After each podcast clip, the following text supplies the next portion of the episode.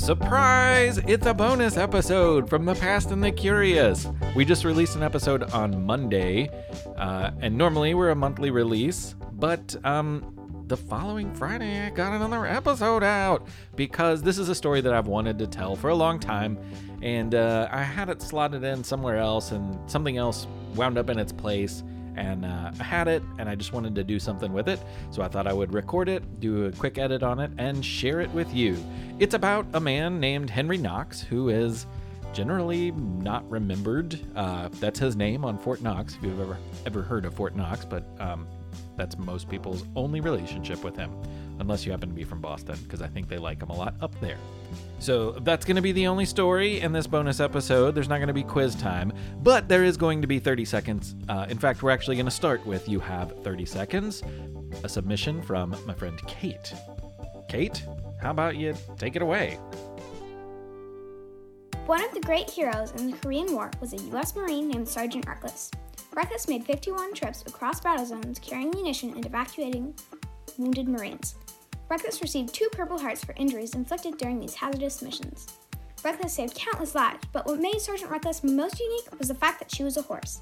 Reckless was calm in the midst of chaos. She was taught to step over communication lines and barbed wire and to seek cover when hearing the word incoming. Reckless was the only animal ever to receive an official rank in the U.S. Marine Corps. Kate, that was great. I admit that I made a big mistake by not putting that on the previous episode from last week, episode 57. Thematically, that would have been perfect with all the horse talk. But I'm glad that we fit it in right here. And if you have a you have 30 seconds, you have a you have a you have a 30 seconds, then all you got to do is uh, make a voice recording and send it to hello at the past and the curious.com. We're always collecting them. Now, let's get going with the show. Sometimes it's great to say no to things, and there are many occasions to do so. You should always be prepared to say it.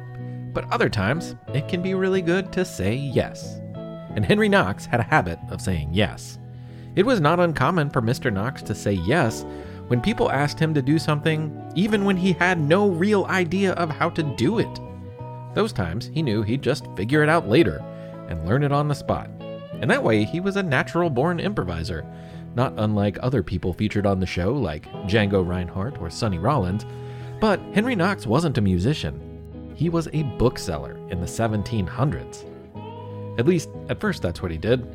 Pretty soon, he became an important and surprising figure in the American Revolution.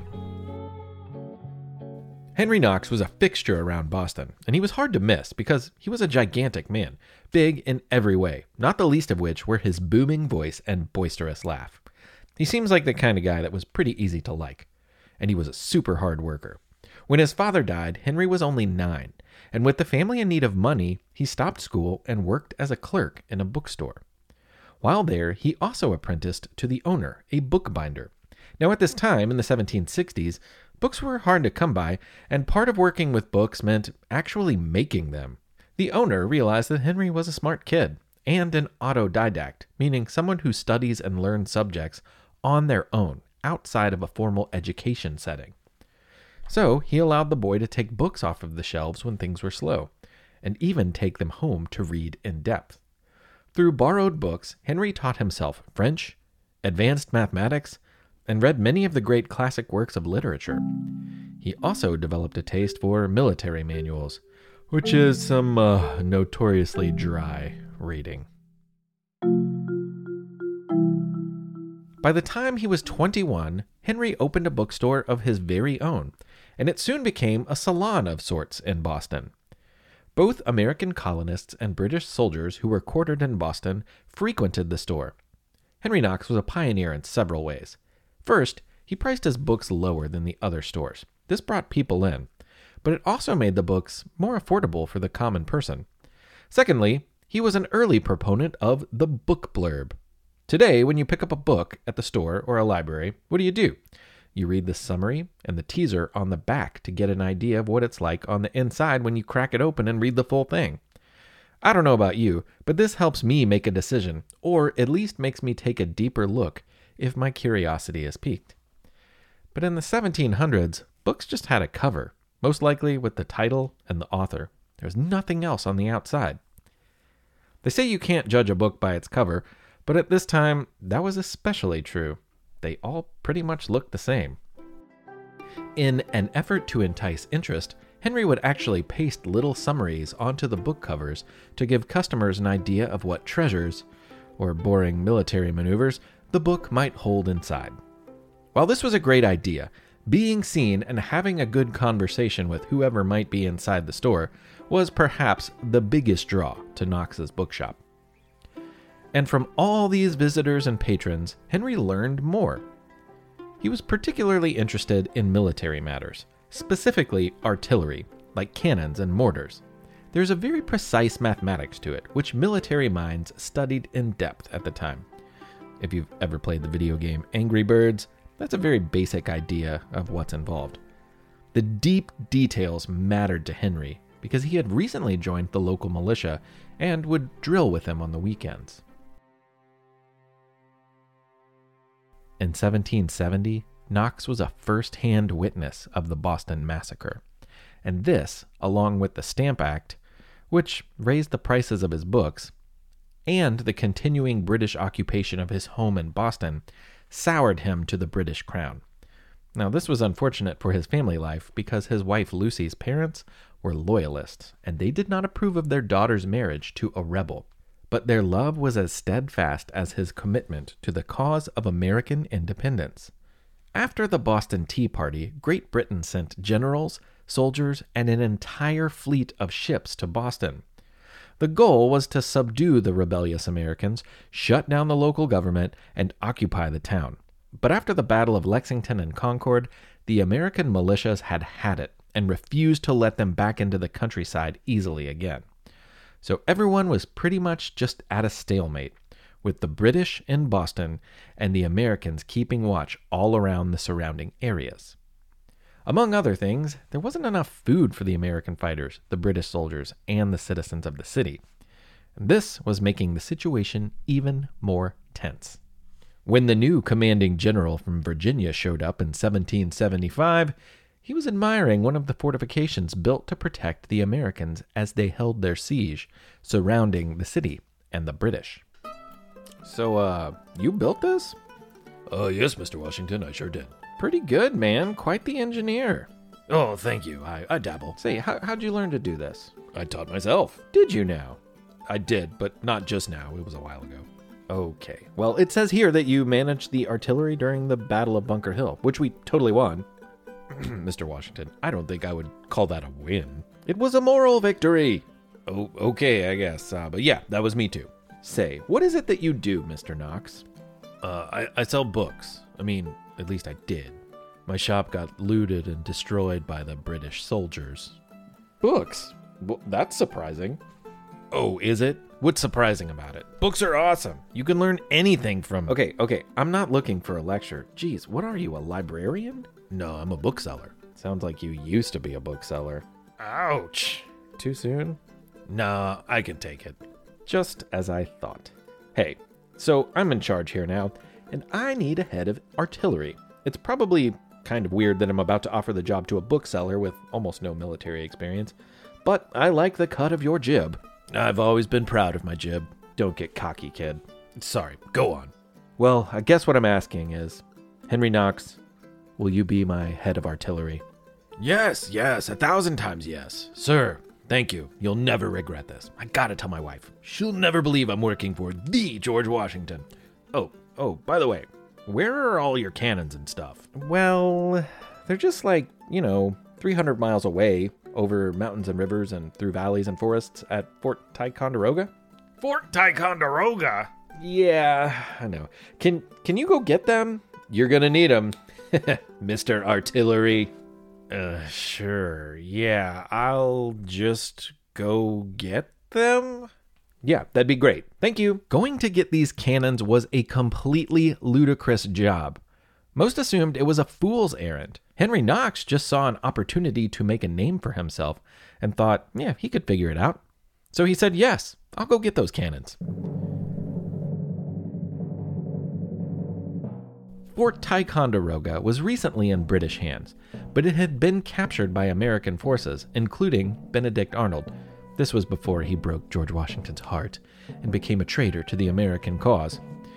In Fort Ticonderoga, there were dozens of cannons and mortars, the artillery that George Washington needed so badly to chase the British out of Boston. And now they pretty much belonged to the Americans. But moving these huge iron and brass weapons, many of which weighed over a ton each, was such a hard job that no one wanted to do it. Or really could do it, for that matter. Ticonderoga is on Lake Champlain near the New York and Vermont border. And let's just say wintertime can be pretty serious up there. To add insult to injury, Knox would begin his journey from Boston to Ticonderoga on November 16th.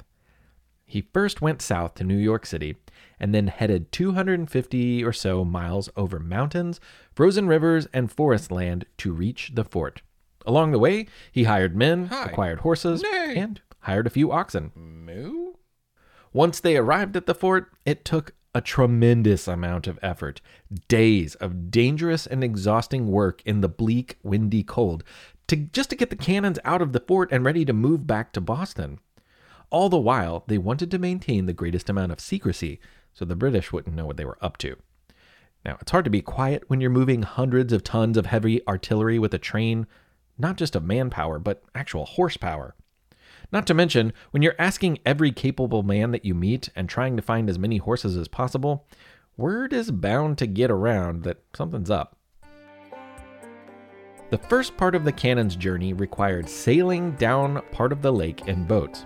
One of the boats immediately began taking on water, probably because it was carrying way more weight than it was built for. So the men bailed her out, rebalanced the precious cargo among the other boats without losing a single cannon, and headed off. They were soon met with snow, which meant that they could build sleds and the horses could pull the heavy weight. Along the way, they'd blaze a wide trail, cutting down trees to widen the path for the large train traveling on foot. Once, while crossing a frozen river, the ice gave way underneath the weight of a particularly large cannon, and down it went. But Henry wasn't going to show up with one fewer field piece than he had promised Washington, so they spent a few days getting it up from the frigid river bottom. If you ask the men, they probably would disagree on what was worse than that making it through the Berkshire Mountains with the dead weight they were hauling, or the mud they had to trudge through when the weather broke and the snow melted. Either way, it was miserable. But they got the job done. By late January, the artillery began to show up near Boston. Henry Knox had assembled a team and done the impossible. Not bad for a young man who most recently had been a bookseller.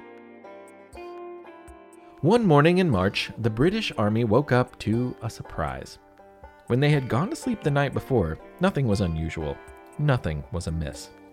But when the sun shone the next morning, their wide eyes saw from high points surrounding the city all of Henry Knox's cannons, which the American soldiers had labored overnight to put into place. Within days, the British, who had been hunkered down in Boston for months, unwilling to leave, well, they got the message and set sail, leaving the city for a season in Canada. Some people thought, hey, that's the end of the war. That's that. Were they right? They were worse than right. They were wrong. The next summer, the British would take New York and spend the next few years running Washington ragged. Henry Knox was there the whole time, too, a constant support to Washington and the American Revolution. And he could always credit any future glory to the time that he said yes to the impossible and then made the impossible happen.